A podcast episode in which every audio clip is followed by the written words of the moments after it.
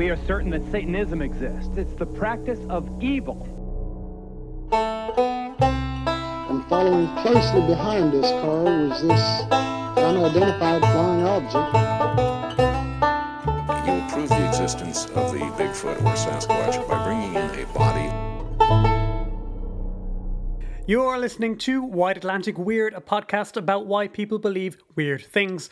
We also tend to cover weird things when they crop up in films, movies, and other elements of pop culture. And given as I tend to be a fan of trying to rediscover uh, films which were perhaps overlooked or not truly appreciated uh, in their time, we are covering for this episode the much maligned third entry into the Alien series, Alien 3. Uh, I'm Cian. I'm recording from the cabin in the woods as always, and with me to comment on this film is uh, Xenophile, if that's the right word, Mr. Ian Stokes. Stokes, good to have you once again on the podcast. Thank you very much, Cian. Delighted to be back again on such a great topic. Yes, indeed. Um, so uh, this is Rumor Control, and these are the facts. Uh, in 1992, soon to be acclaimed director David Fincher was put at the helm of the famously troubled production for this uh, much anticipated sequel to the hugely successful second Aliens film, and. Sh- came out pretty much disappointing everybody. But those of us who are maybe fans or potential partly fans of this film know that there's a tremendous amount of fascinating stories from behind the scenes, and we might even have something charitable to say about what's on the screen as well. But before we do that, we have to get to the important stuff, which is our beverages of the week. So, Stokes, what are you drinking this evening? So to accompany this um, beauty, I've chosen Erdinger Dunkel, which I would describe as dark and mysterious as the antagonist of today's topic. Uh, that's how I've decided to go about this one, Cian. Yourself? I am, again, going with the dark and spooky theme. I'm enjoying a KPA, that's Kinsale Pale Ale from Black's Brewery. And uh, I was in Kinsale this week. It's If you don't know it, it's a lovely town in County Cork. And it's kind of known for fishing and seafood and stuff. And was just nice to see a few places opening up again and a little bit of life coming back. So uh, it, we we I, I basically did a lot of really nice cliff walks, and uh, it was a scorching day. And as a good old pasty son of Erin, I am red red raw with the farmer's tan after that. So very good. A little Very a good. little something to remember. I, I like the way so, you were Kinsale, you know, walking around. Some of us were indoors watching Alien Three special features. You know, I actually saw the van for Kate the KPA, the Blacksbury drive past, and the guy gave me, little, you know, the guy gave me a little smile, little twinkle in the eye as he was taking those kegs out of the back of the van, and I thought, oh, I could read. I I thought could, you were going to say you, you followed to Kinsale, and that's how you ended up down there. no, I was already there, but I just thought I'd love a KPA now.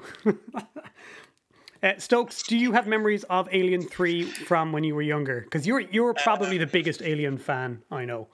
I love Alien. Um, so, um, Alien 3, right? We're going to start on a bit of a downer note, and it's like a sign of things to come already. Um, so, I've explained for my dad owned a movie house or a video store back in the day, the early 90s, and we got Alien 3 on sample. And all this means is that the studio does not have confidence in it in terms of general distribution Oh, uh, wow. for renting. Like for a big And franchise like this, that's kind of So, like, we got RoboCop three on sample as well. Kid. Like, you know, that's that's what we're, this is the level we're at. Like, It must have know, been the, um, the, the pink the pink sports car. yeah, like we, we get these kind of things, and like yeah, that's like an omen straight away. That is the studio saying because normally, like again, the example I always give, we we didn't get Mortal Kombat the movie on sample, but we got Street Fighter the movie on sample. what It's about kind of what about Mortal Kombat Annihilation? Uh, I, I, we were out of the business at that stage. My, my dad was obviously taking my advice too seriously about the samples and which ones he should be buying. but um, yeah, we got it there, and I watched as a kid. Um, I do remember the ad as a kid, and the ad is even on the cover. It's like the alien right up next to Ripley's face. And uh, That's a that really striking image, isn't it? And actually, that image Yeah, gets used like when, sucks you in. Actually, it's like wow, that's actually what's going to happen here. Right? considering Um, the film itself was not well remembered, was not successful. That image is used a lot when people talk about the Alien films, you know, in general. Uh, when, when I was researching it, like I, I- I checked the like the old because they released a trailer like way before the movie was ready and like they, they took that actual scene. It was like one of the scenes they had shot, and they had you know the movie guy, action movie guy voice, and In a world. yeah, yeah, that guy, and it's basically the trailer is an egg on the screen. It splits and it says Alien Three, and it just cuts this like two or three second thing of the alien being right up against Ripley's face, and he just says the bitch is back. And, this this was before they it. they even had a That's it. script, right? They didn't even know what the plot was going to be. Nothing. They just had this idea. Well, we, we can do this scene at least. Well, that's just what they had. Like, and it's Well, we know like- there's going to be aliens in it, so we should be safe enough just showing showing that. But that's my memory. And as well as I think I watched it as a kid, it didn't make an impression. Like I remember being scared of Alien and Aliens, Aliens. And keep in mind, this is '91. I'm four. But Alien Wow. Three just washed right off me at this time. Yeah, it was my old blame my older brother. I'll put it that way.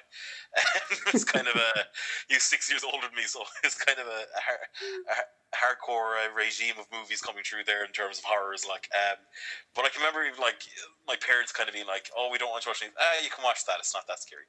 That's weird. So had they seen it already and decided this was okay? I think I, they probably didn't even watch it, to be honest. You know, um, it wasn't their thing. My brother had probably watched it with my cousins, and it was like, ah, look, just leave them in, watch it. And I wasn't scared by it. It was, apparently- it was okay. So you'd already Um, seen the first two, and they had made an impression on you. I hadn't seen the first two yet. That was the worst thing. And then I went back and watched the first two and was terrified by them. Yeah, that's it. I didn't think you'd say that. I thought you would have said that because you're such a No, huge fan of the first like, two. I just I remember like watching scenes of it. I do remember like shots of the ending um, of Alien, the original ending of Alien Three, and just not being that nonplussed by it. Like, just wasn't my thing. Like Terminator was bigger for me, and stuff like that. RoboCop Yeah. would be bigger, but this just is nonplussed. And it was only later, probably when I got a bit older. I remember not being allowed to watch Alien and not being allowed to watch Aliens until maybe a year or two later. I was actually watching my cousin's house. Um, we saw Sky movies back in the day, and um, Oh, the multi the multi channel. yeah, the old multi-channel, like you know, and uh, yeah, but that's it. So it didn't make that much of an impression. And then what happened was, um, geez, there was there was a bit of a binge between myself and your brother Donald, where we were just buying every DVD special that Xtra-vision could throw at us at one stage. Um, and I ended up just picking up like all the Alien movies on special two disc special edition DVD. Um, so that's where I've actually gathered a lot of research from this week, to be honest, because just it has an excellent like special edition feature disc with loads of stuff in it, um, and I've actually come more to appreciate it then.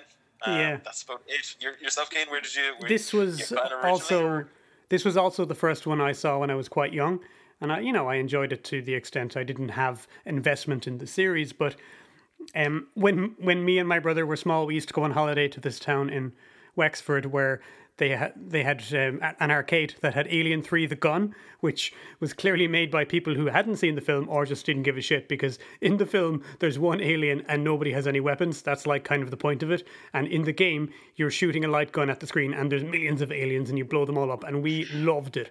So I think you're right, because I remember actually when you say that there was a game in the Sega Mega Drive, and it was aliens, and I just remember Bald Ripley running around the place, saving with guns and weapons. and that's a saving different one. That's a 2D side scroll thing, isn't That's it? a 2D, yeah, but again, it's like why why is she bald, right? Because this is Aliens two, and there's no weapons in Alien three, Right. and but same kind of thing. Like obviously, just made that like, well, Christ, we can't do what the Alien movie did. Yeah, So they just thought but- they just thought like, well, there, you know, it's 1992. There's no way we can make a video game where you don't shoot things. that can't be a thing. Anyway, years later, my brother bought a, a box set of all the DVDs. All this, it might be the same one you have. It it was called the Alien Quadrilogy, which I, in my head, in my own personal head canon, Yeah, that's it. yeah. There's no more films That's right. No, that's it. That's the quadrilogy. and, and yeah, we were in school or college and uh, maybe just to be like a snarky teenager i decided that the first two films you know critically acclaimed and everything but they didn't mean much to me. And i was like no i'll go to bat for alien 3 and alien resurrections the ones nobody else likes. And to this day i still have more of an interest in them. Like i i, I, I I'm with you to Alien Three. Alien, I, I'll have a discussion over a pint with you about Alien Resurrection, like no problem. just you know, I can't quite say go to bat as the way I would about Alien Three for this one. Know, Yeah, so I uh, very much, and I watched it again this week, and uh, Alien Three, and my reaction was not the same. I think I must have been more of a kind of a gothic person as a teenager, you know, stereotypically than I remember, because coming back to it now, this I see more now of why people didn't like this when it came out because it's a very it's a very cold, alienating film. You know, and when I was younger, I was like, no, it's great because it's gothic and it's spooky and it's cool and it takes place in this kind of dark, you know, creative, interesting environment. But like, we, we'll get onto the the react public reaction at the end. But yeah, it's a very cold film, and I, I found it tougher to watch now than I think we can discuss that as well. Um, like one of my other memories, which is this is completely stupid, is that like one of my best friends growing up was just like his name's Graham Daly, and he just said, "Aliens really shit." And I goes, "Why is it shit? Because it doesn't even have guns." like, and that's like When a you're a kid. review of it. Like, yeah, exactly. It was like, but in fairness, like you know, and we'll get onto it in a second. But like, yeah, after Aliens, like it's a very risky move. It'll pay off or it won't, and like that's kind of it. I fully understand where that hatred came from. But after watching it this week, I've actually maybe my estimation has gone up slightly. So Yeah. if you went down, I went up, but for completely different reasons. It's This like this is a very non-commercial film to be the third part of a big budget franchise. yeah, like exactly. who exactly. would imagine after making Aliens that anyone would in their right mind who's a TV executive would have said, "All right, you know what we need? Back to one alien, no guns, one location, a load of bald British guys who all look the same." You know, none of these are commercial decisions. It's such a weird thing that the film got made the way it did, and, and we'll have to talk about how that happened. So should we kick off? So maybe the like the Yeah. pre-production. So Yeah, yeah. We might even give people a, people a heads up. The way we've decided to tackle this because there's so much is we'll almost talk about it like the making of right. There's a pre-production and we'll talk about what goes there. The production, which is when they're shooting and everything goes on. Post-production, which you think will be over, it's not. And then just a general release. I think it's the best way to tackle it. Um, so pre-production, um, one of the things I was very surprised about is that Renny Harlin was actually in the running for it. And at this point, all he had done was Nightmare on Elm Street 4. And that had been fairly successful. Um, I remember Nightmare Is that the Dream Warriors? I'm not sure. Is it the Dream Warriors? I do know it starts off with a dog pissing on Freddy's bones, but the dog just pisses flame, and then Freddy just magically comes back from that. like, That makes total sense. Yeah, so points for me on that one. Um, but I, I know like he, he kind of apparently made enough success because I know with the Freddy franchise, like obviously Nightmare on Elm Street was brilliant. Second one was hated. Third one was kind of I think the third one was Dream Warriors, although I'm sure Donald will be shouting at us. We're- We're going to get email. Yeah, um, from a certain yeah. that was the one with the the, um, the song by Dokken.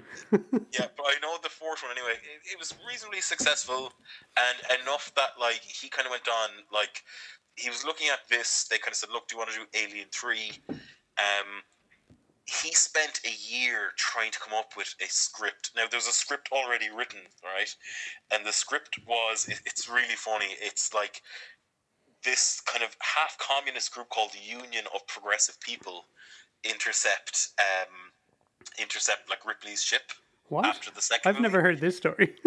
Oh no! Like oh, like this is fantastic. This was I was amazed by this. So what year are we talking? Like, is the is the, 1988 at this point. Ah, so there like the Cold War is about- still Yeah, yeah, and so like what happens is there's a script written by uh, two guys, Keeler and Hill. Um, I'm trying to find Walter Hill and uh, David David Glear. Sorry. Yeah, he's actually sorry, David Gillier. He's actually synonymous with all the uh, Alien movies. He's still a producer to this day on Alien vs Predator. Um, so he's been around there. He also had problems back in the day with Alien when with Dan O'Bannon that they had a big argument of who created the alien, who did this. But he was one of the O'Bannon writers on the original, wasn't he? Yeah, it was Dan O'Bannon kind of created it, and David Gillier or Gillier G I L E R probably pronouncing it wrong, but Giller, I would say, he kind of like argued Dan O'Bannon had to sue them basically to get the rights and money back from the movie because David Giller kind of said, "No, we wrote everything." And I don't like him. I, I've seen a few things with him. He's a bit of a producer schmuckmeister from Hollywood. To be honest, I'd say he'd sell you for tenner if you got a chance. But If he his if he was in a film, would he be played by Rodney Dangerfield? Hey, Harlan, Oh, honey, no, talk to no, me. no, he'd be a lot more. He'd be on the crueler side of that. Roddy Dangerfield's too nice, I think. Um, But basically, they kind of come up with this idea, like, uh, so.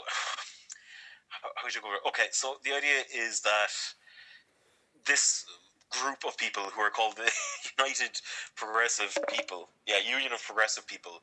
They intercept the ship that, at the end of Aliens, and um, they basically take, uh, you know, Hicks is still alive, and Ripley, I think, is still alive, and so's Newt. But they basically they get attacked by a chest burster that was inside Bishop's chest. Uh, Even though he's alive. a he's a It's just synthetic. hidden. Yeah, it's just hidden inside him. Okay, so it's not like it's not able to And biologically, you know, connect with him, but it just hides there.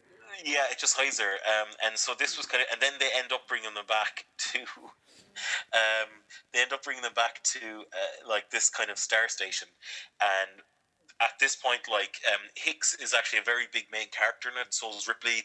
They kind of find out that well, actually, you know, the company have other samples and they're trying to breed an alien army, and it was going to be a very action oriented movie again, and it was going to set up an alien invasion of Earth was going to be the idea, right? But it was going to be there's going to be four movies. This is going to be the third. This was the rough idea of it.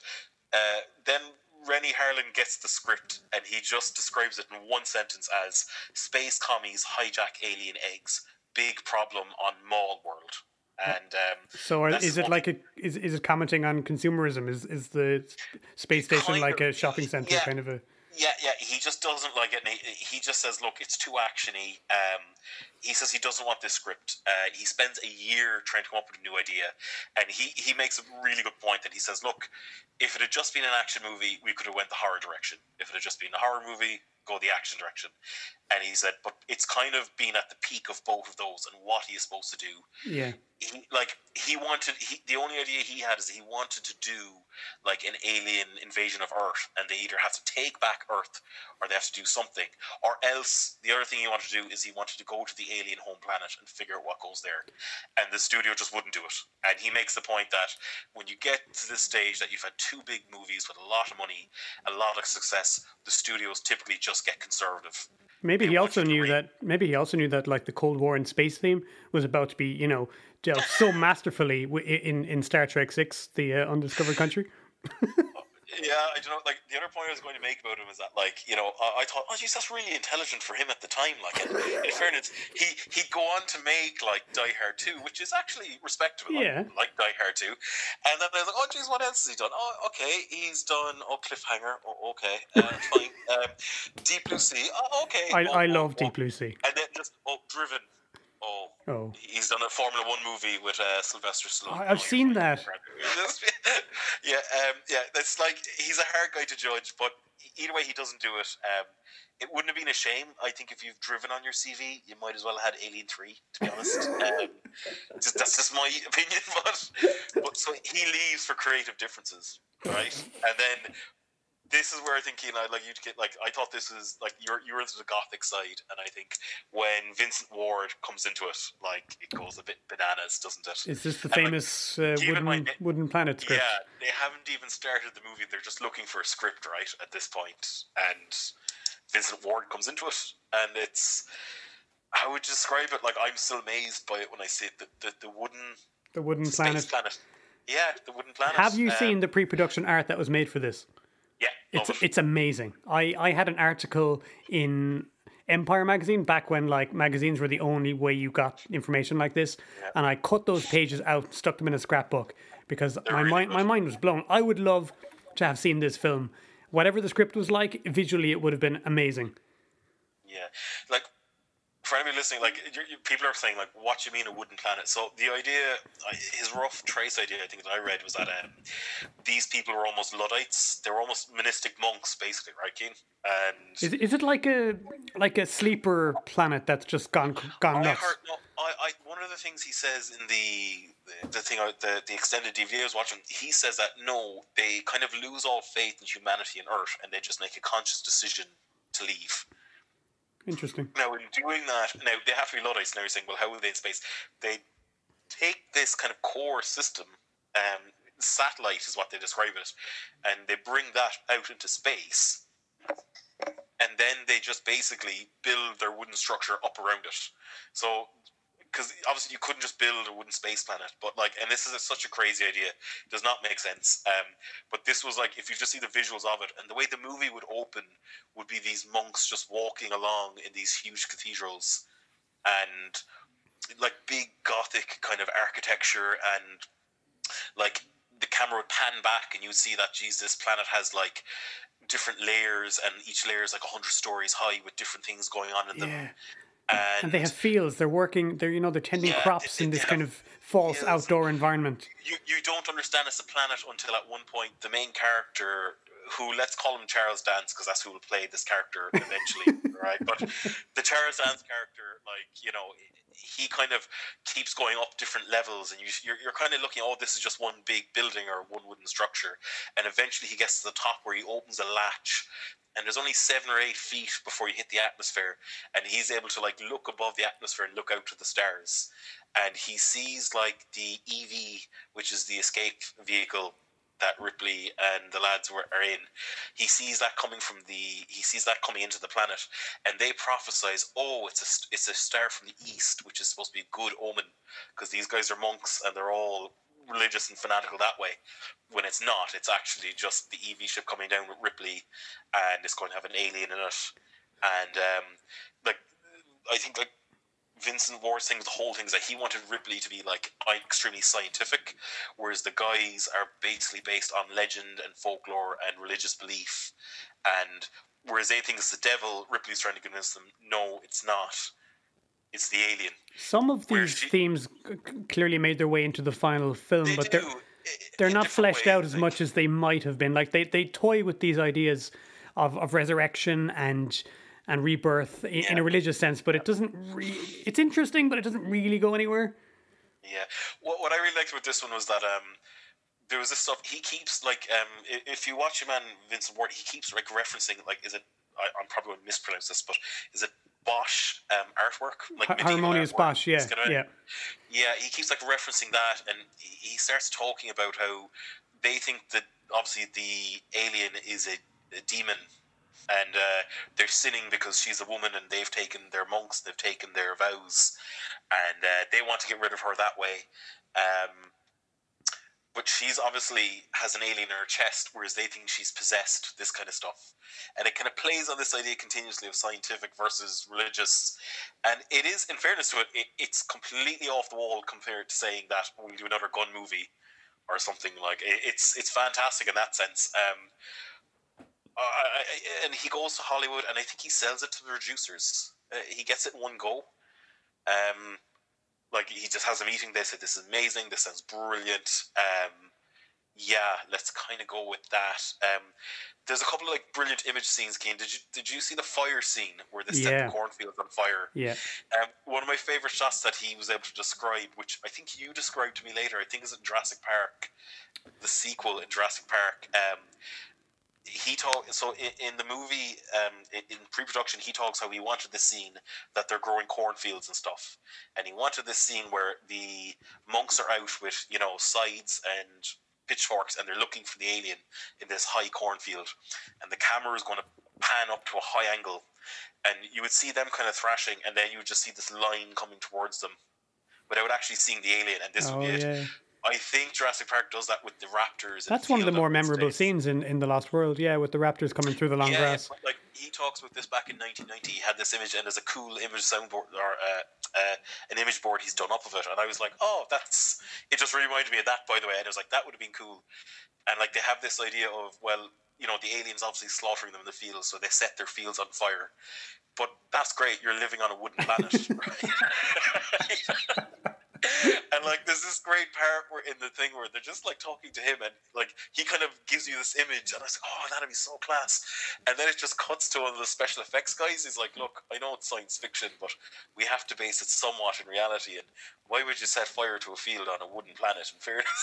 Like and I was like oh, okay fair enough. Like there's a bit of desperation involved but um they like I, I do know like a lot of production team had problems with it trying to accept how does this wooden planet exist there um Do you know if they got they- us so far as building any sets for this version of it?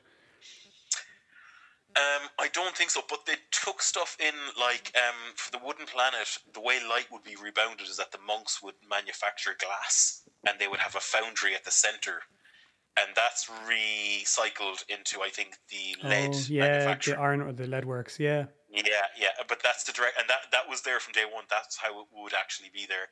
Other things I think people didn't like about it was that um, at one point, like the alien would taunt Ripley with Bishop's body. It would bring Bishop's body up to her, and wouldn't attack her, but it would like rip off Bishop's head and start desecrating his body in front of her. And people didn't like that because they said, "Look, the thing about the aliens that it's just a species, right? It's not sendi- It's not Yeah. really like out to get you. You know, there's that famous line, like you know, Ripley says to Bishop, "I don't know," or not Bishop, but um, Burke, "I don't know which species worse. You don't see them fucking each other over for a paycheck, you know." And that, that's true. I think that's what I like with aliens. They're just a species. They don't care. They're not going to right? go like nah nah nah nah nah. You know, I'm, they're a giant anti basically, and they'll take over what they want to do, and that's fine. Um, so there is a, there is flaws in that, but I did think the idea of the world was fantastic. And for anybody like when I first remember reading about Alien Three, I was like, that could have been so different. There was a, Um, a Scottish theatre group last year who mounted some kind of small scale production of of that script. You know, in in in, thea- in a small theatre format, which would have been interesting. Yeah. Another idea they tie into um, is that they, they come up with some idea to get rid of the alien, but the idea was going to be a play off of um, it was going to be an exorcism. Would would be the monk's view of it, class. but re- in reality, it would have been in kind of word it would have been an abortion, typic- typically. So you can see Vince Ward, he has these kind of deep concept ideas, That's and he was really going for something way different.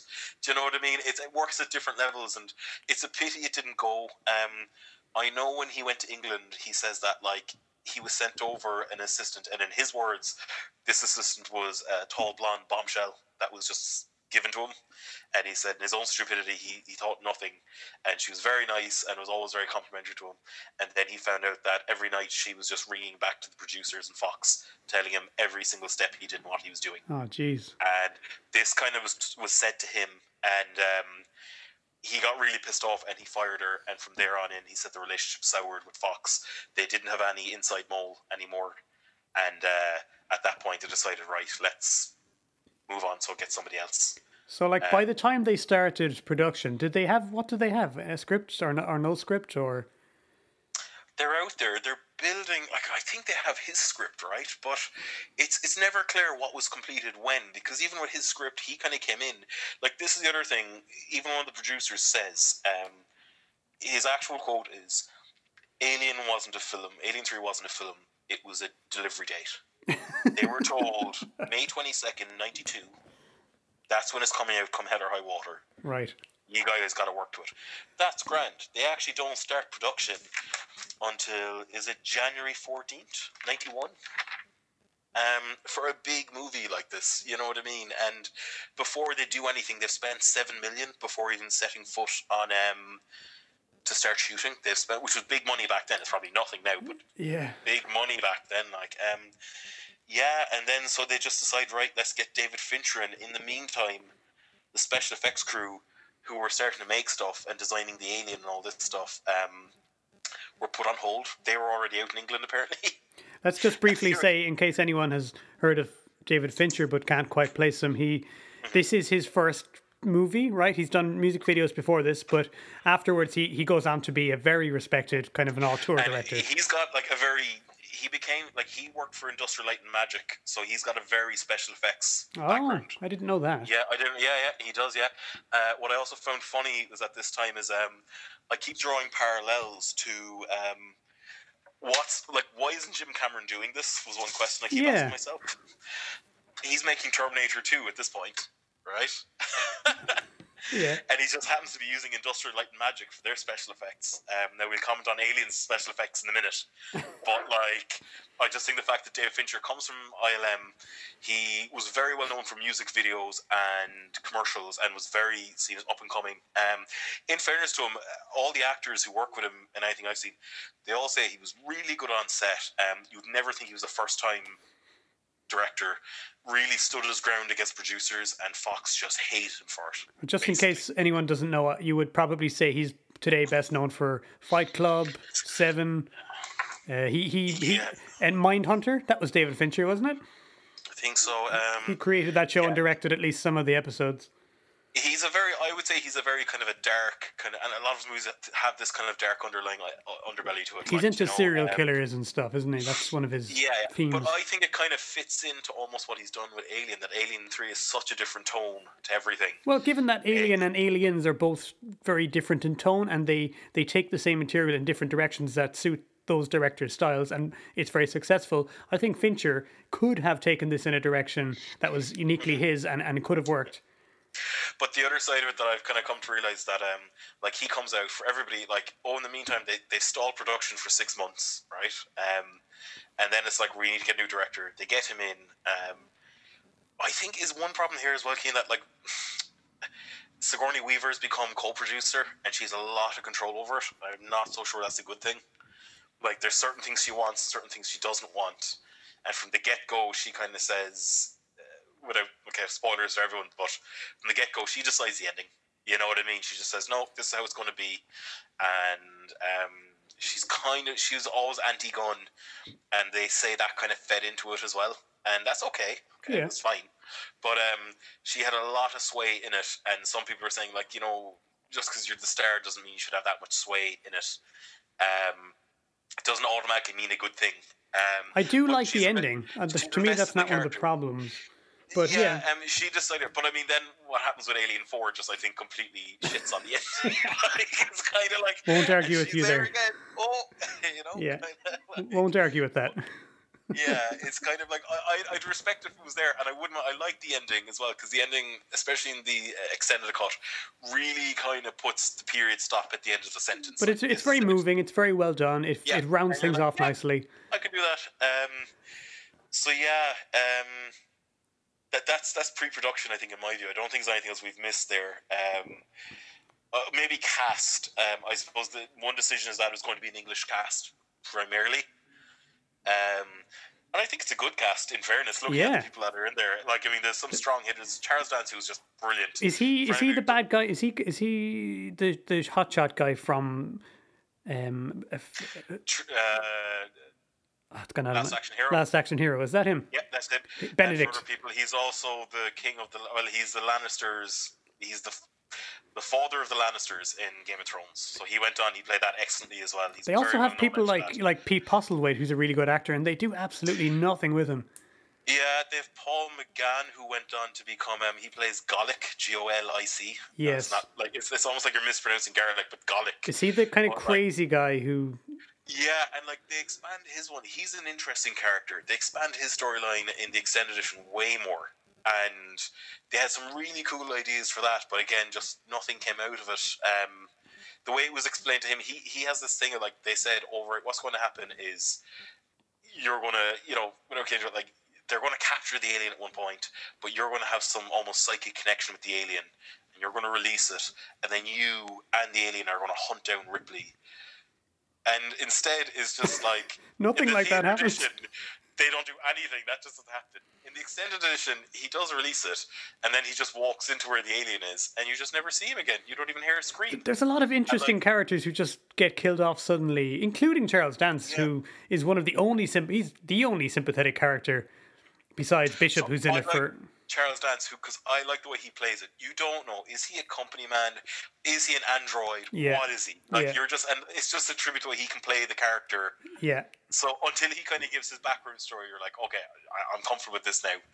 You know what I mean? But he's he's great the way he kind of. I like him, but he gets Uh, killed really soon, and it's it's already such a bleak Yeah. film, and the almost the only bit of friendliness or warmth that Ripley has comes from him, and and yeah, you're right. It's quite late in before we really trust him, and and even when rewatching it, and you know he's he's a good guy, he's so guarded, and he gives her so little, and it's just it's such a cold film, and I I think. I didn't care about that when I was a teenager. I was like, "Oh, that's cool, that's gothic." But now I find it harder to like, and I think I understand more why why people didn't like it at the time. But yeah, oh, um, let's talk about the guy. So, so all of this is happening on a prison planet. Let's talk about the the actor who plays um the the, the warden. So I uh, just to be clear to anybody who's like following this, they abandoned everything to do with the wooden planet. they just decided let's just put it on a prison planet, and this prison planet is a foundry for lead. It's complete. Now, I actually love the prison planet setting. It's yeah, absolutely it's filthy. It's gorgeous. so it's it's wonderfully made. Yeah, it's, it's brilliant, but it's just disgusting. Um, the guy who did the map paintings actually put in loads of tributes to Tyrell Corporation. oh, Um, really? Yeah, yeah. I'll try and point those out. I, I have a bunch of show notes I can share in this one, but like lots of little things like that. Do you remember can in the extended edition, there's more shots of like the exterior of the surface of the planet with those giant Yeah. industrial cranes? Do you remember where that was shot? Somewhere in the north of England?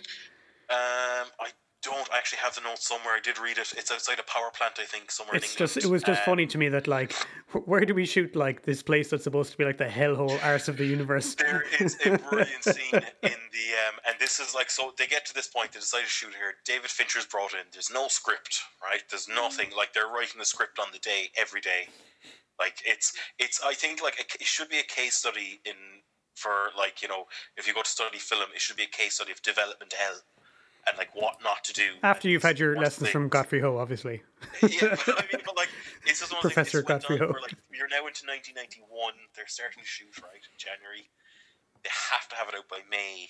Um, the budget is at five to six months in England, and then they'll spend the, the less the next six months then in post production was the idea. Um, so they go out there. That story now that you had like so they go to England. They, they're shooting at Pinewood Studios, which is the big Bond studio, right? It was the biggest stage in England. Um, they build this really class um, foundry. So it's a lead smelting facility. It's a foundry, but like they built this inside the um, the studio. There's a magnificent time lapse on YouTube of how they build it in pictures, step by step over like a couple of weeks, and it's uh-huh. brilliant looking. Like it's really, you kind of lose yourself in it when you're walking through it. Like no wonder it actually because it looks good, Cian, in terms Yeah. of shots. Like it's It's a beautiful looking film. yeah, and I said, like, the more I watched it, the more I kind of said, geez, credit the heroes of this movie are actually the special effects and production crew. Yeah, Like, yeah. they put so much, and like, they have nothing to go on No. for so long. Like, and and you make the if- you make the comparison to uh, Terminator 2, you know, being made at the same time. That is a very flashy, modern looking film. With special Yeah, effects yeah, are yeah. the the special effects in Alien 3 are less noticeable because it's just so kind of dingy and grotty and it's not it's not flashy. lighting is so important to them. In fact, they bring in um, they actually had the cinematographer from I think it was from Blade Runner as well. But two weeks in, he developed uh, symptoms of Parkinson's disease. Right. and the uh, line producer, he's an executive producer. His name is uh, Ezra Swerdlow. His father, um, he says his father had like what's kind of said is that David Fincher basically does not give a shit about producers on the set. Um, they're they're trying to bully him, and he's just not taking it. And everybody kind of says, no, he's he's very good. He's a great director. And Fair Juice for your first movie, it's tough enough. First movie without a full script. First movie inheriting from development hell. You know what I mean? and they say, no, he's absolutely brilliant. He really knows what he does. Sigourney Weaver is like, even to the day, she's like, no, David was ahead of his time. Um, even on set at the time, she's like, he's brilliant. All Charles Dance, they all think, no, he's fantastic. Um, some guy, there's this American producer's like, he, he could direct Shakespeare with this crew. Be great. Now, now that that guy is I- played I'd by Rodney see that, like, Dangerfield. Othello in the in, in the sense of Alien Three, you know, kind of like kind of. It's just so funny, like, but um, he is very like he's a commanding president, and he knows what he wants, and he's very clear in describing it. He doesn't seem to be losing his temper, or freaking out at actors, nothing like that. But he has this one problem with a producer called Ezra Swerdlow, who's been sent out by Fox basically to keep price in line. Keep the and, budget uh, down, yeah. Ezra kind of recognizes that the cinematographer who did who did Blade Runner is developing symptoms of Parkinson's. He says today, "Oh, my dad suffered it for twenty years, and I wasn't willing to put him through the kind of grueling scale of um, of shooting a movie, right?" And um, fair enough, because it is fairly brutal. Like they talk about eighteen-hour days, shitty conditions and sets and heat and steam and smoke couldn't be good for you. Um, so he has to leave after two weeks. They do get. I think they kind of bring on the. Would it be the? How do you call it, Cian? Like you've um, like you've your A set, but you have a B set for camera work as well. I You know what I mean? Yeah, I think so. I think you have like Yeah. a They yeah, you have the like guy, pickups but then and they stuff. try, yeah, they try to the second unit, right? That's they right, Bring yeah. on the guy from the second unit. They try to replace him, but then who they replace him with are just terrible. And well, Ezra Swerdlow kind of just says, "Oh, there was times I just went in multiple times and shut down the second unit and told go um, and then there's just like clips of David Fincher like saying, "Can I get camera A and camera B? Where the fuck is camera B?" and just, Ezra Swerdlow's just shutting things down, like saying, "No, no, no, shoot at one camera. We have a budget. Move on, move on." Right. Um, it's very frustrating. Um, David Fincher as well is like devastated. Apparently, David Fincher really listened to the cinematographer guy who had to leave originally. Um, it was like David Fincher was like, "Oh, he's an icon for me." Um, one of the things they did actually, which I thought was very interesting, I'd never noticed. They instead of typically when you light a scene, you light from the top down. Most of the scenes in Alien Three are lit from the ground up. right.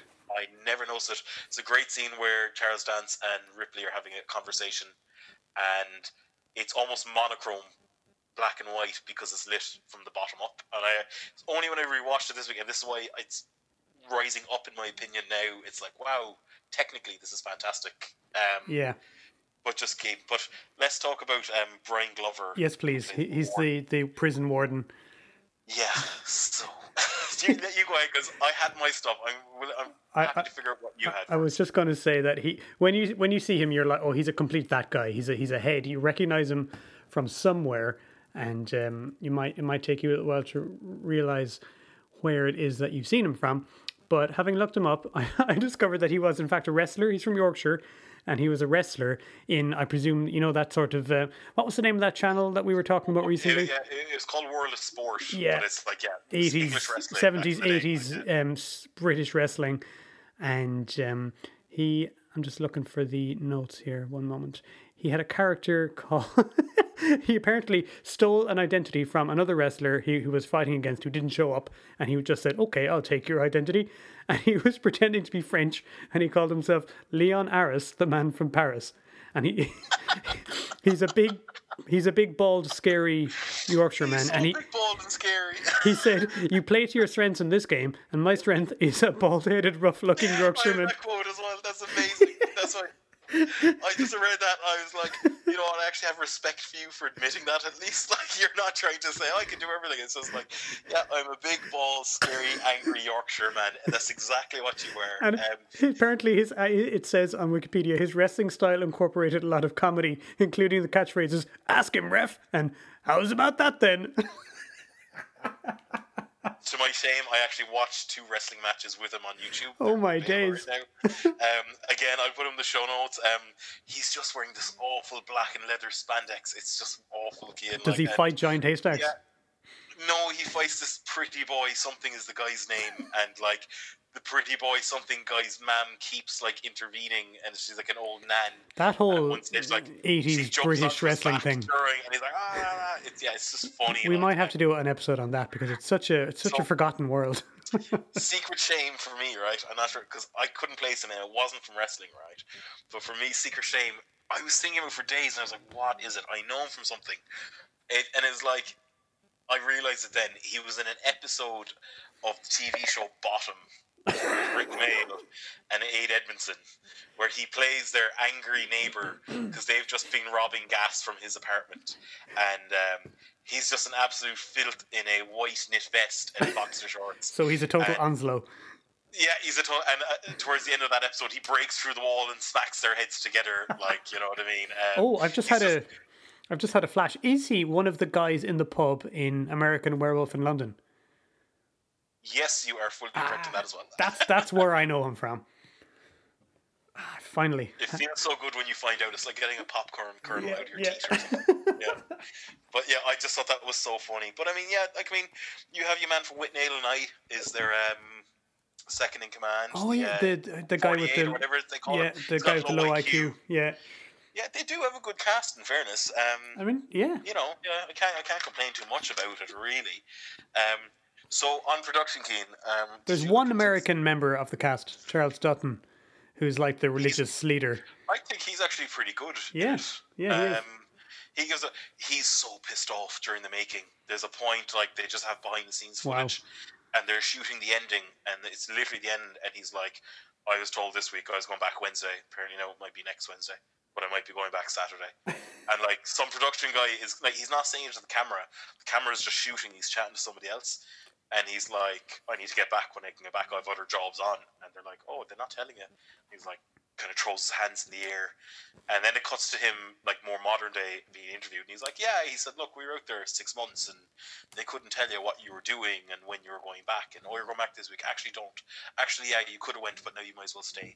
He's really annoyed with that. He's just saying, like, it was really all over the place. Um, Uh, like and but like he kind of he does like it, but he just says it was just a very very hard shoot, basically. He gets um, some really good scenes, but I, I still feel like you know they might have had plans for that character that just didn't get didn't make it to the final cut. I don't know. Yeah, yeah. He's a very strong actor, isn't he? He's, oh, like I actually kind of believe like because he is supposed to be. Oh, here's one right. Actually, I meant to say this to you. The planet is a double Y chromosome prison planet. That not strike you as weird? And so I, I looked up double Y chromosome. Like, what is this like? So it's a condition you can be born with. But for ages, there were all these papers saying, oh, well, you're more susceptible to being violent Oh, and being a criminal. And apparently that's complete bupkis. It's just not true. And apparently there's just as many violent people who don't have this condition. And plenty of people have double Y chromosome and live a perfectly normal, criminal-free, violent life. is this just some But, like, weird aspect of like if you look junk at when science when- from the 90s? I think so, but like when the ship arrives there and they describe Fury, it's like oh, specifically comes up double Y chromosome prison yeah, it does, yeah. In Pen and Entry, and I, I thought that was a bit weird. Actually, I was kind of thinking if that was made today, don't think that'd be there for sure. Okay, here's a here's a bit of minutia. I'm nitpicking here, but so uh, the title says that the name of the planet is Fiorina one six one, and then in brackets it says Fury one six one, right? So I always took it that Fury was like the nickname that the prisoners gave it, and yet there's a bit where Charles Dance opens up his medical kit, and it's got like stencils on stenciled on it in official text Fury one six one, and I, I just remember thinking they'd hardly like write that as an official text on something Um, if it was the nickname, but maybe apparently. maybe they call it that sometimes. Not a very not a very important thing. I just always wondered. Wouldn't it have to be shipped there or something? Why would it just be like if you're there, you're there, right?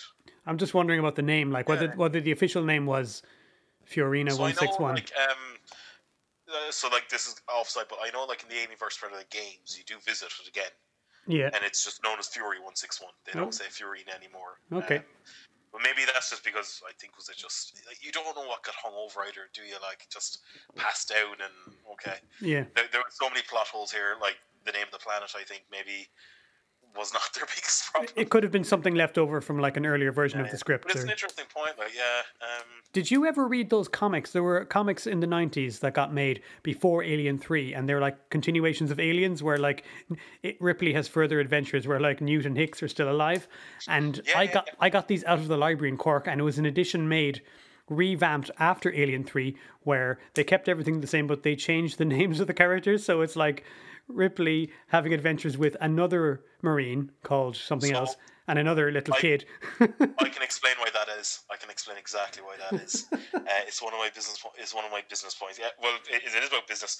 Uh, Michael Biehn, right? So the whole thing when we talked earlier with that script, that Hicks survives, and the way James Cameron always described it, and you have both Michael Biehn and the actress who played Newt kind of have said this like on camera. James Cameron always said, "I want to do another movie." but like because it's, it's pretty much established by the end of Alien Two that they're almost a family unit, right? Uh, they're almost family by decision kind of a thing, right? They're chosen family. It's the mother and father and Newt, basically. By the end of it, that's what they've hinted at. Um, and like they've kind of said that, like Jim Cameron always said that. Oh, the part where like um, in Aliens, where Hicks shoots out the window and dives in, and then like they save Ripley and Newt from the facehugger.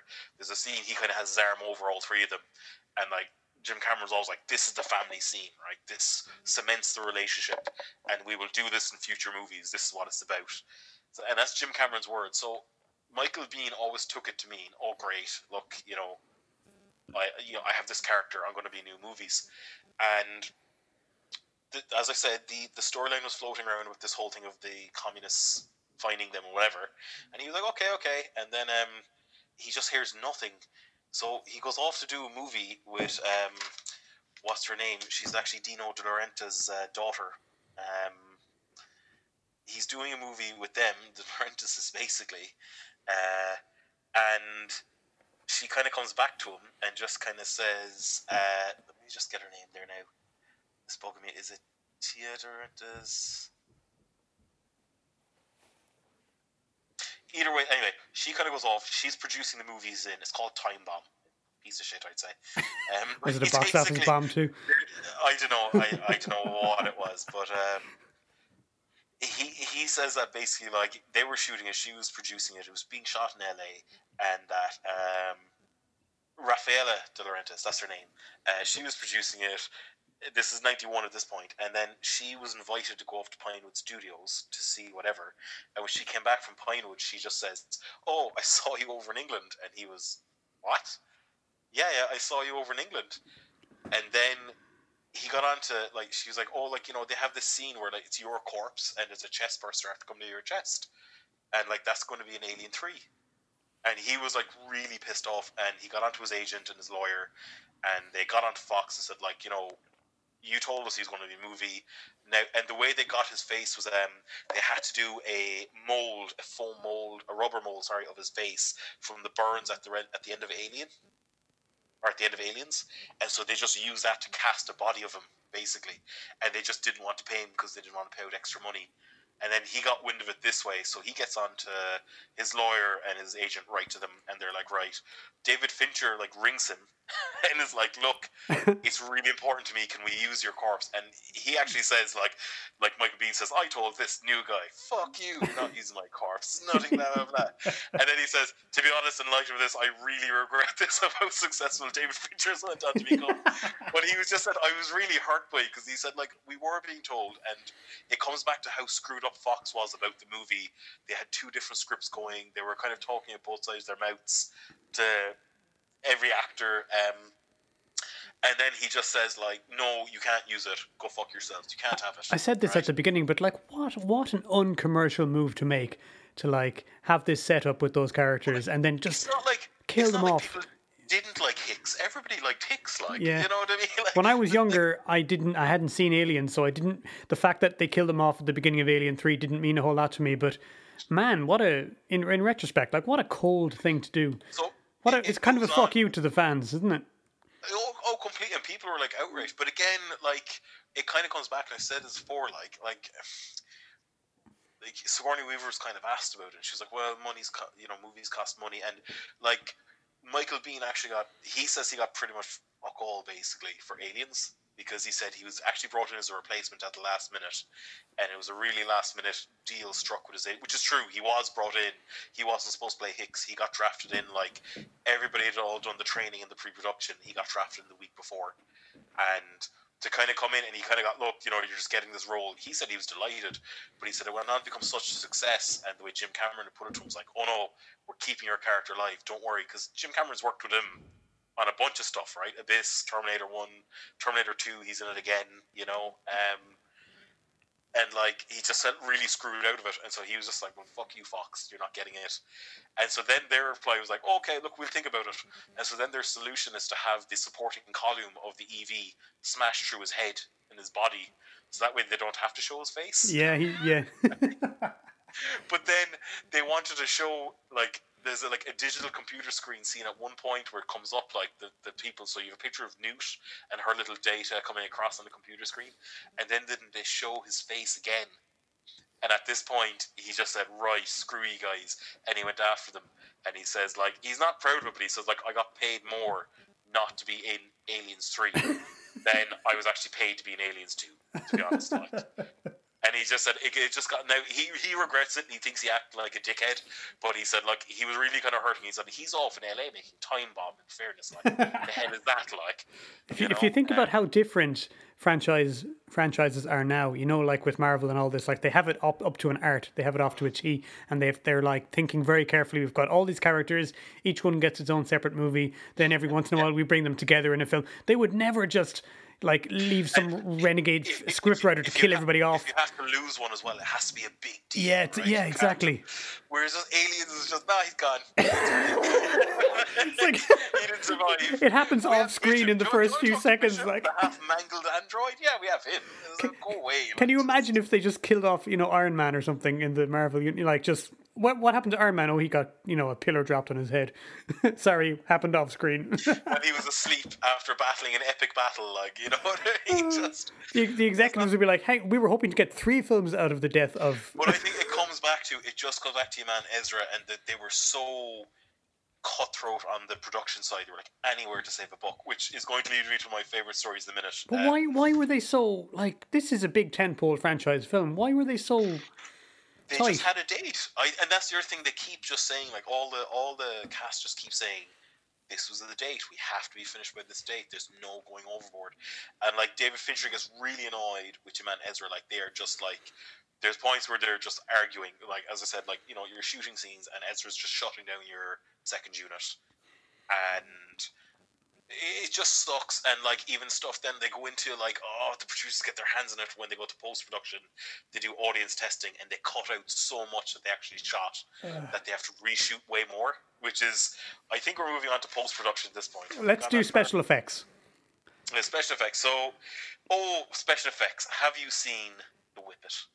I have not seen the. What is the Whippet? Pray tell. The, have you not seen the Whippet? I have not So- seen the Whippet. So anybody who's not familiar, like what I love about Aliens Three is that they introduce this idea that, well, when the alien, like depending on the organism the facehugger bonds with, it takes on traits of that, right? Is that why in when we were kids, did you have all those alien figure toys that were like mantis alien, gorilla alien? That's exactly right.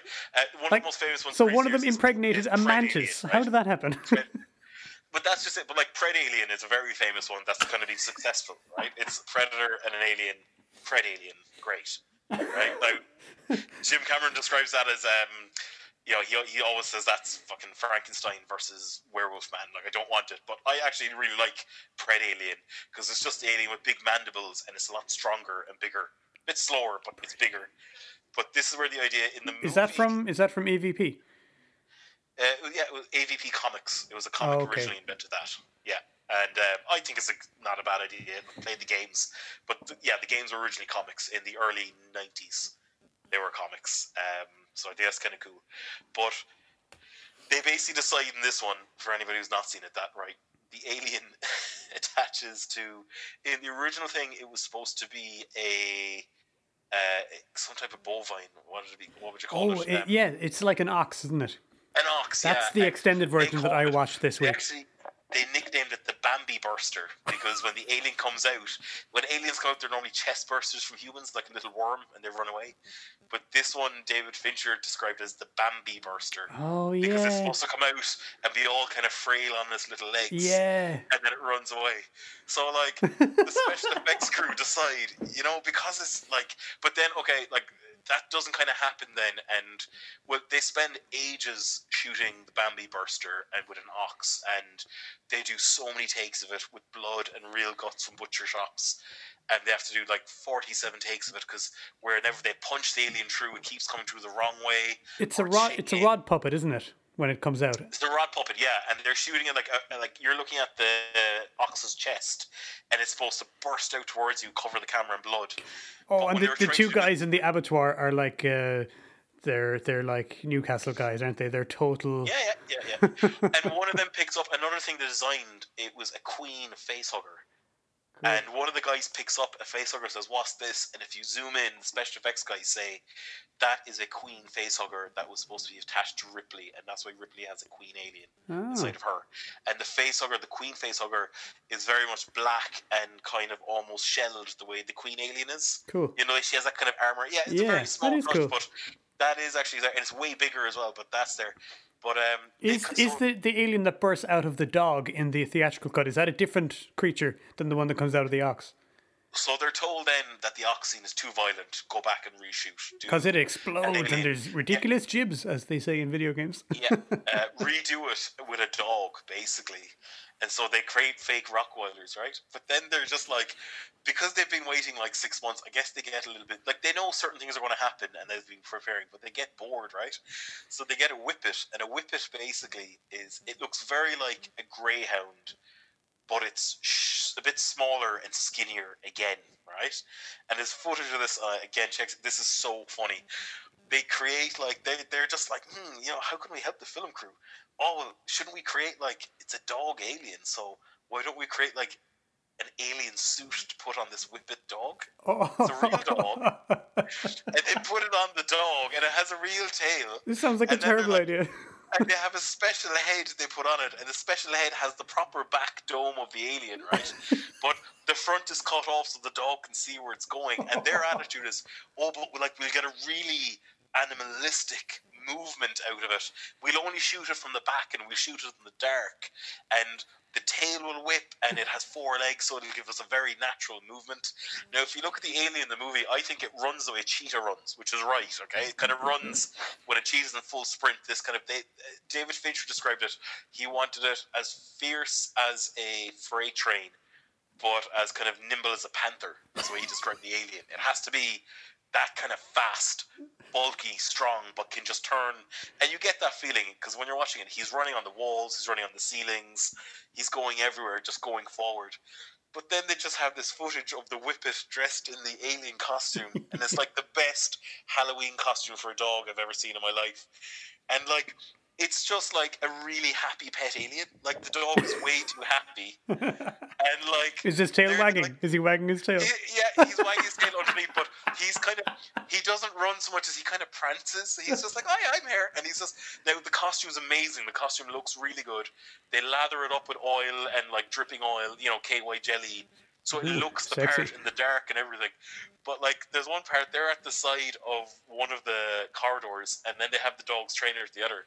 And she's like, "Come on, boy! Come on, boy!" And they wanted to sprint off, and he just like trots along. He's like the happiest alien ever. like if this was the dog alien, I would adopt it, happily pet it on its head. You know, it would sit next. It's just so funny, and it's just one of these failures that like it's like, well, why did you do it? Like, well, you were sitting around for six months. What else are you going to do? Did they end up using any of the that in the final cut? No. No, nothing. It was all removed straight away. Although I actually do think like it, the suit is actually worth like it's a skin tight or a fur tight suit. I would call it. It's actually very cool. It's very cool looking. Like you're like, wow. I, I think the idea is right, but it's the execution is wrong. to to Um, make the comparison again to like Terminator 2, which was all flashy kind of CGI, a lot of the effects used in Alien 3 are like almost deliberately old fashioned. You mentioned um, matte paintings and and, and physical physical props. There is some CGI with the alien, isn't there? But only only very little. Oh, it looks rough as well when it's there, though. Kate. It's not. They do a huge amount of puppet work. Um, they created this whole thing of with the puppet work was um, yeah, they had like puppet, like it's puppets, but instead of being on strings, it's on kind of like sticks almost. And like it takes like five or six people to move the alien, but they got into this routine of they had designed the alien to work this way, which was fine and they had to like again more tribute to the guys. This was better than the movie, to be honest. Seeing how they made it, like um, they shot this, and then they developed a laser disc system where they could they could take dailies, so daily shots, and then they'd have to shoot the alien attacking them. But they had a way of projecting the daily shots onto a blue screen behind them and then they would use the puppet rod to attack the person. So when anybody gets attacked in the movie, there's nothing there. They're just jumping on the floor going, ah, like that. but the guys then would maneuver with the puppet rod. So that's being shot in the background in blue screen, right? Or they're putting that in blue screen. And they maneuver the puppet rod in front of a camera at the right distance to make it lunge and jump the right way. And again, there's loads of footage of like David Fincher going faster, faster. I want you bruised, motherfucker. You should into each other. He's really into it. Like, but um, they just kind of say it was fantastic because again, they had to design that system ground up. Um, blue screen ran was there, but there was no such thing as using laserdisc. It was kind of pioneering. Even Um, though, um, as as a kid, um, even though it, it looks very good from a cinema cin- cinematography point of view, I would have always imagined it as, as a more old fashioned looking film than like T two. It just because of the, the puppet again what you're puppetry and the especially like he's from ILM. Even when you watch T two, yeah, it's old, but it stands up. I think you know the ah. T one thousand looks amazing getting shot, and it looked unbelievable in, in 1992. You know, Yeah, uh, when there's that scene where he walks through the metal bars, right, and you're like, oh, that's good. You know what I mean? He walks through the metal bars. His gun gets caught. what if you're thinking like, oh, yeah. it was done better than the Lawnmower Man? You know, So, but on that note, the ending as well, Cian, also uh, draws reminiscence to T two, and they had yeah, to, yeah, the the, the big like foundry factory So- place. Yeah. she drops off in, and there's a thing of well, they'd only heard rumors, but apparently Terminator Two is going to finish the same way. And Ah. there's this big discussion of well, we need to reshoot it. So, and then there's a discussion of the original ending. She just dropped in, and that was it. No alien, but they reshoot it to say, oh, well, the alien's coming out of her, and she has to drop in and fight it. Now that scene looks absolutely awful by even any standards by When, today. when she, do you mean the, the lines around her? The fire behind, I think the fire behind her, The as lines. dropping down into it. Yeah, it's just, it's really shit. Um, but they talk about it and they just kind of go on like they had to reshoot that twice. They had to reshoot the ending yeah, again twice. They had to rescore all the music twice for the ending. Um, they took a break in England for six months after they made. Well, the, the idea was, oh, we've done six months shooting. Let's go back to America. We'll figure out what we need to plug in hole wise and do this. And uh, they go back to America and then discover, right, let's just reshoot the ending. Um, they use it with test audiences, and test audiences are getting up and walking out between different scenes. Jeez. Uh, so apparently that's the reason it was so caught for violence. Uh, apparently, like Newt's um, uh, dissection is was very much full on in the original. Um, to the point, even like special effects crew were saying like this really isn't cool. I don't want to see this on video. Um, yeah, apparently you got a full view of the child being a ten year old being dissected. That's not nice. yeah. Um, which I I fully agree with. Um, they did that. They just did a bunch of stuff, and then they had to reshoot it. Now, here's one of my other thing that I really love. Sigourney Weaver had already shaved her head for the movie six months ago, as you can imagine at this point. So she's been growing her hair for six months, and they come in and they say, right, we need to reshoot the ending. You got to shave your head again. oh. And she was smart enough to put a clause in her contract saying that any reshoots requiring her to shave her head, she'd get an automatic forty thousand dollar bonus to reshave her head. Talk about uh, hindsight, huh? this You whole know? this all just reminds me of like you know Robert Rodriguez stuff, like where he was just very smart about. There's no like he he he would always point out Hollywood was so wasteful, and like all you have to do is have a little bit of forethought, plan it properly before you get on set, Yeah. and you're not wasting all this time and money. It doesn't need to happen. and then they, they, they just decide, right? Because um, they just decide that, right? Well, look, forty thousand is a lot of money. How much is it just to get a custom skull ball cap? and they just like it's going to cost sixteen thousand dollars. So they say, well, fuck it, we can build two of them; it'll still be cheaper. and like they have to go out and make like a foam mold of her head, and they do that again, and then they get like this professional New York wig maker, and he's like describing making wigs, and he's like, look, long hair is no problem, but bald heads and stubble is way more difficult. with Like a for, for a person just- with long hair. he just said like at least with long hair you can hide the hairline. He said you can't do that with a bald person or just stubble. and he said like they go through that like he like he spent like eight days this wig maker, twelve hours a day just punching in stubble into this ball cap, basically skull cap, and he makes it and they give it to her and then they go to like the makeup guy and he's like oh it's, it's the wor- it's the hardest thing he's ever done. He said like anytime she'd move her head, the hairline would move, and then you'd see her original hairline come out underneath. And I I just thought that was very funny. Like, what a clause! Like forty grand to shave my head. You know, She's clever. Um, again, you know, like, and it just no. It, it shows though. It shows that she knew like what a shit show the production was. That they, this was so, likely to happen. like, and like, fair enough. Like, she kind of says she was really in favor of it at the beginning. Um, of shaving her head, but I don't think she was. Like to say you put in a forty thousand dollar clause. Well, as you pointed out earlier, I mean, you can't put her on too much of a high horse when she was willing to come back for Alien Resurrection. Like, clearly, Yeah, like I've read that she wanted Alien Three to be the end of it, and that's why it finishes the way it does. And Yeah, yeah, exactly. and if she'd um, stuck to that, maybe I don't know, maybe Yeah. So then you have the ball cap. Yeah, that's kind of like the pre the post production. Um, I just read from loads of it like that. They have to reshoot everything. Um, you know, you have uh, Lance comes back as well, obviously. I really Uh, like that scene. I really like that Yeah, scene. yeah. The only thing that has been confused there is that in the original they confuse it whether is he is he kind of says, "Oh, I am actually Wayland," Yeah. But other people have said no, he's just another android, or he's the, the creator of Bishop. Let's Yeah. say. I Um, like that you don't know that for sure because it kind of imp- it kind of hints that the, the company cannot be trusted, and Yeah. even even like after everything she's been through, the one guy she had some kindness from is dead, and and like everything is you know the chips are down for her, and she's finally thrown a lifeline, and it's someone she knows and someone she trusts, and at that point you're supposed to have so little faith in the company that you're supposed to think it's not worth taking a chance on on trusting them. there's an interesting point as like, I spotted as well, but um, the guy with the low IQ belts, um, let's say, fake Bishop or Wayland with a with a wrench, and his ear, Wayland's ear is basically hanging off sideways, right?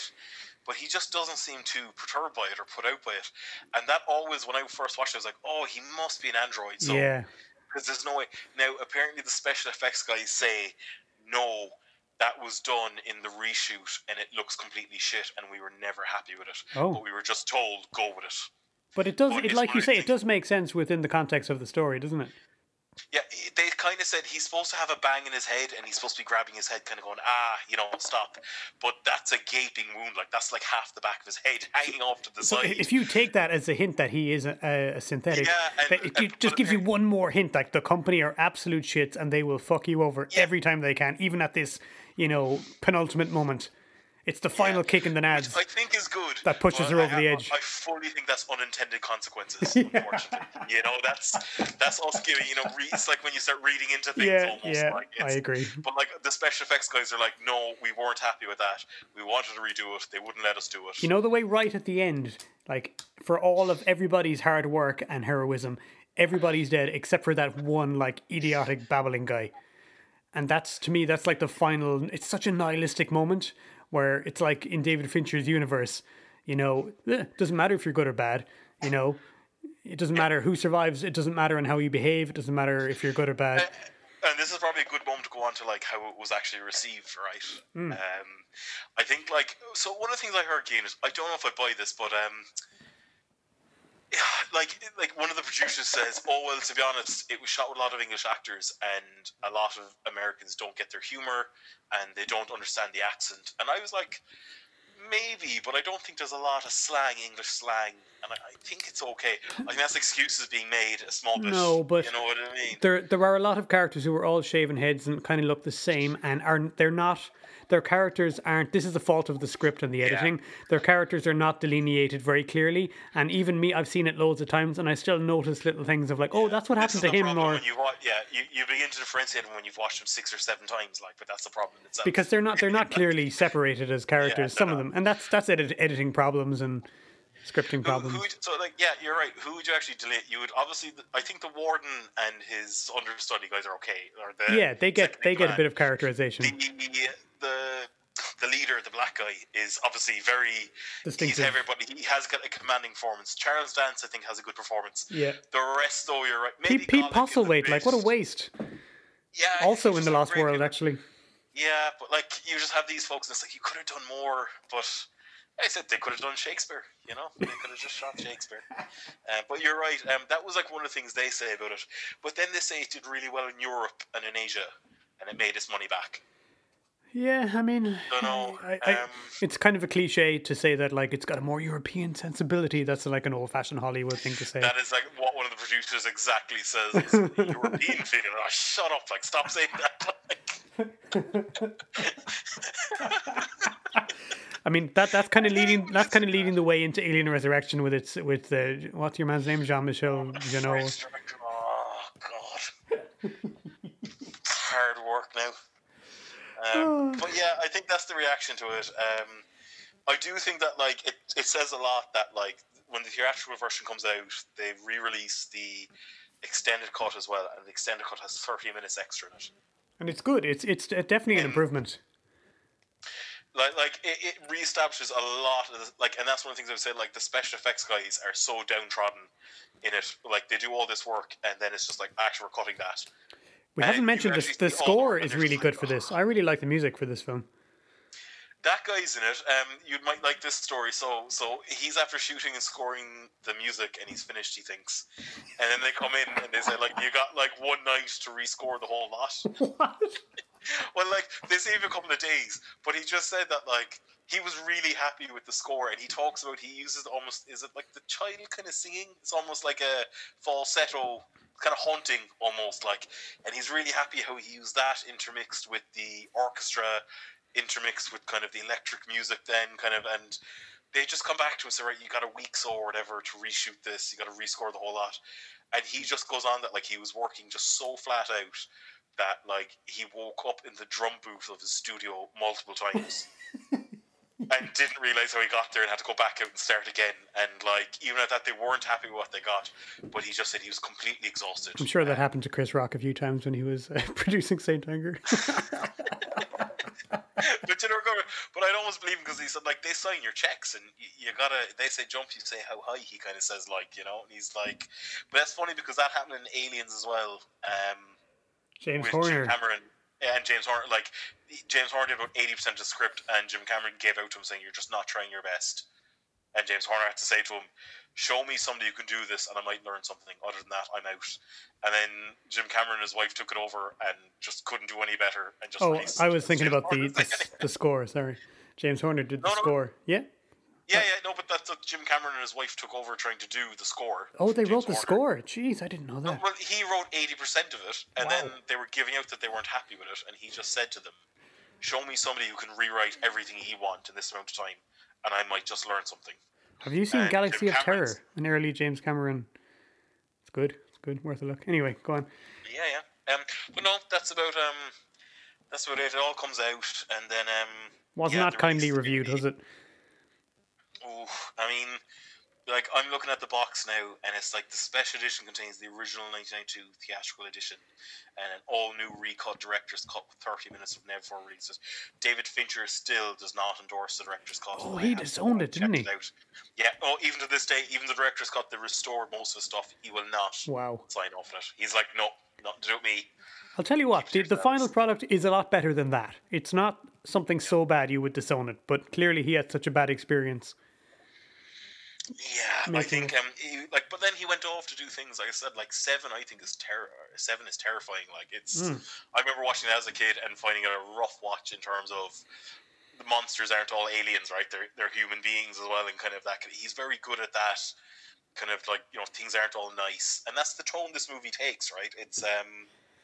Yeah, You hell know, yeah. uh, it's a very downtrodden movie. You almost know. I think Ripley signifies her suicide almost halfway through it Yeah. you know what's going to happen Yeah. like and you're in for this kind of horrible slow descent ride and you just got to enjoy it I, I think i do i think i have a lot more like when you first sent to me Cian when we said right we're going to do this i watched theatrical edition. I fell asleep for the last 20 minutes. I'm not going to lie.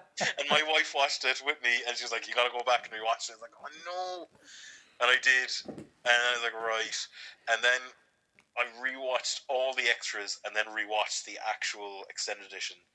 And I would, out of 10, extended edition, if you were going to give me, I'm going to give it a solid 7. I think after Yeah. watching it and knowing what they go through, and I would argue anybody who says no, it's a piece of shit, I would say sit down and take some time to understand it and everything that goes on. Look, you know, if, it, it's tough. Um, Yeah. Look, Keith, we're at this part of the podcast. I would like to put a question to you. You're on your desert island. You have your Doom 2, right? Why am I on a desert Blair island with. Doom yeah, 2? Your desert island. You're, you're, you have your Blair Witch, right? You know. Um, Mortal Kombat Annihilation. All the shitty yeah, and, sequels. like this little boat fly comes by and says, "Hey, we don't have enough room to save you, but we do have two VHS tapes. One is Alien Theatrical Edition three, or we have also the extended non-director's cut of Alien three. Which one do you ask for to be thrown onto the island? oh, I like the extended one. Extended. Yeah. That that's two VHS tapes because that's so long. In my in my personal head canon, that's the official one. That's what happens. I'd agree. So the island is pretty well populated now.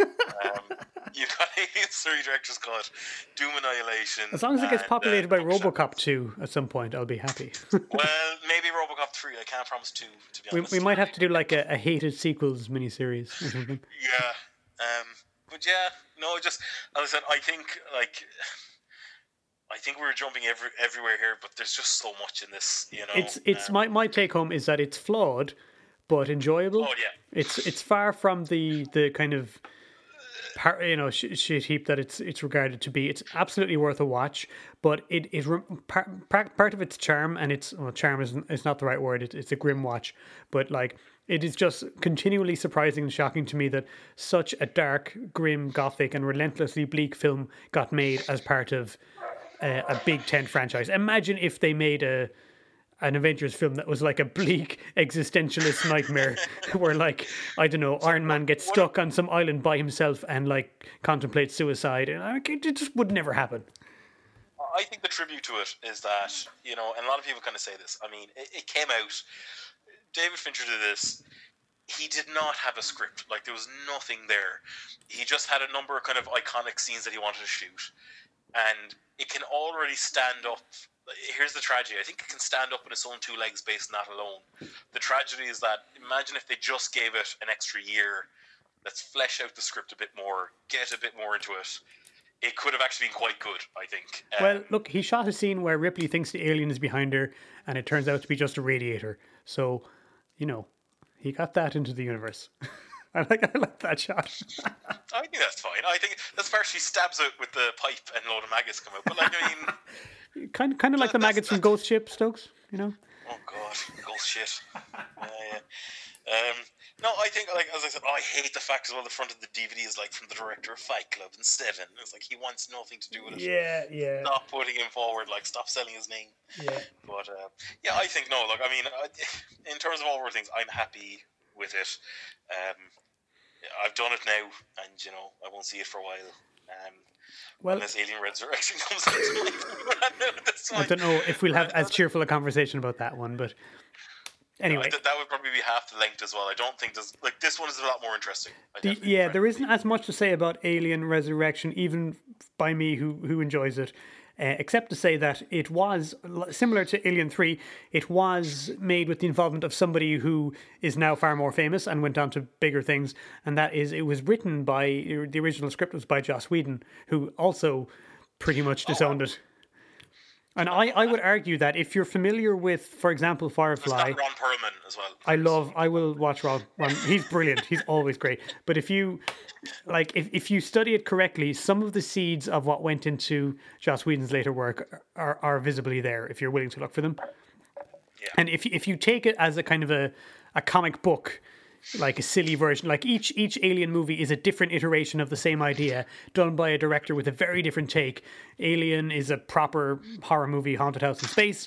Second one is like a, an action balls to the wall Vietnam allegory. Third one is a, a sort of an existentialist nightmare, and then the fourth one is like a silly comic book action silliness. But if you take it for what it is, I think there's some fun to be had. For me, it's a long way above what came afterwards. Oh God. like, like there were like you, there were the, what came afterwards. Literally, nobody gave a shit about. Like there, like Alien Three is is ugh, people who did care trying desperately to make something out of a mess, and it wasn't necessarily their fault that it didn't work out. This is a thing that I really hate. Your man David Giler, who says like he's on like the Aliens Four. Like Doctor's like, I didn't want a fourth one. It's like, yeah, you still produce it, you piece of shit. You're still producing Alien versus Predator. Every single one of them, including the shit ones. I will entirely say that the ones.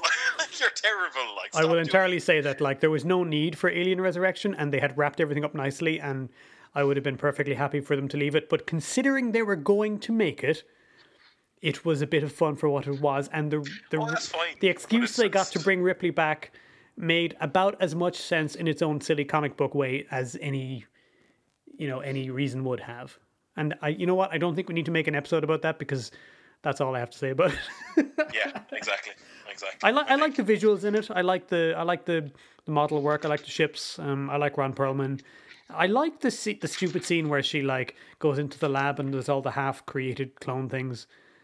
There's there's some memorable stuff that stuck with me. I, I just wish um, the only thing I suppose are the aliens. Uh, as, with like that, we're not going to do anything more on them ever. Although that's what they said after Alien Three came. I, I. I have a, a Prometheus episode in the works with another friend of mine, but we'll see. That's no problem. Um, I've just always like really hated the fact that they've done nothing with the space jockey properly, and they could have. And what Yeah. they do just doesn't make sense, and there's so many holes to poke at. Um, There have been comics where they took that in different directions that are more interesting than Prometheus yeah, yeah. in the 90s. Mostly. Do you remember that? Yeah, that kind of era of the. the there was a kind of a comics renaissance in the 90s, wasn't there, with certain styles? All right, you know what, Stokes, to wrap up, um, would you like to recommend, as an Aliens file, would you like to recommend anything from the Aliens universe that you think is cool, that is not the main set of films, and that some people might not have heard of? I would actually say the original run of the Alien vs Predator comics in the early '90s is very interesting. Cool. Um, Is that Dark Horse? I think so, and just as a whole thing, it's just that the Predators have known about aliens for years. They use it as a training ground for their warriors, basically.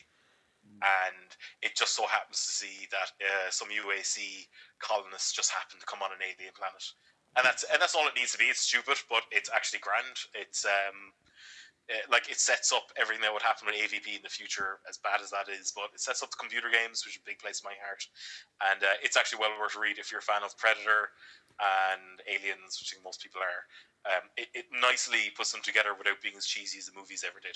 So, I'm that's a that's a good recommendation. I'm going to recommend a game I've been playing lots of recently. Mentioned it before on an episode, but I've been playing a lot of Alien Trilogy, which was originally a PS1 first-person shooter. It was considered a bit of a Doom clone in its day, uh, but it's it's a lot of fun and it's it's a simple old-fashioned shooting game. I, it doesn't really try too hard to fit in with the chronology of the film, so don't don't don't worry your head if you're if you're into canon. ironically, I think they got David Fincher to, to, write that one as well. Maybe Uh, he doesn't he doesn't admit to it either. But you know, I've been so- playing a ROM version of it on an, an emulator called Boxer for my Mac, but if you have another kind of machine, you might have to look elsewhere. But it is lots of fun, and I recommend it. Okay, thanks again for having me on. I Always really a pleasure, man. We'll talk next time. Um, go on, take it easy. Thanks, Stokes. We are certain that Satanism exists. It's the practice of evil. And following closely behind this car was this unidentified flying object. You will prove the existence of the Bigfoot or Sasquatch by bringing in a body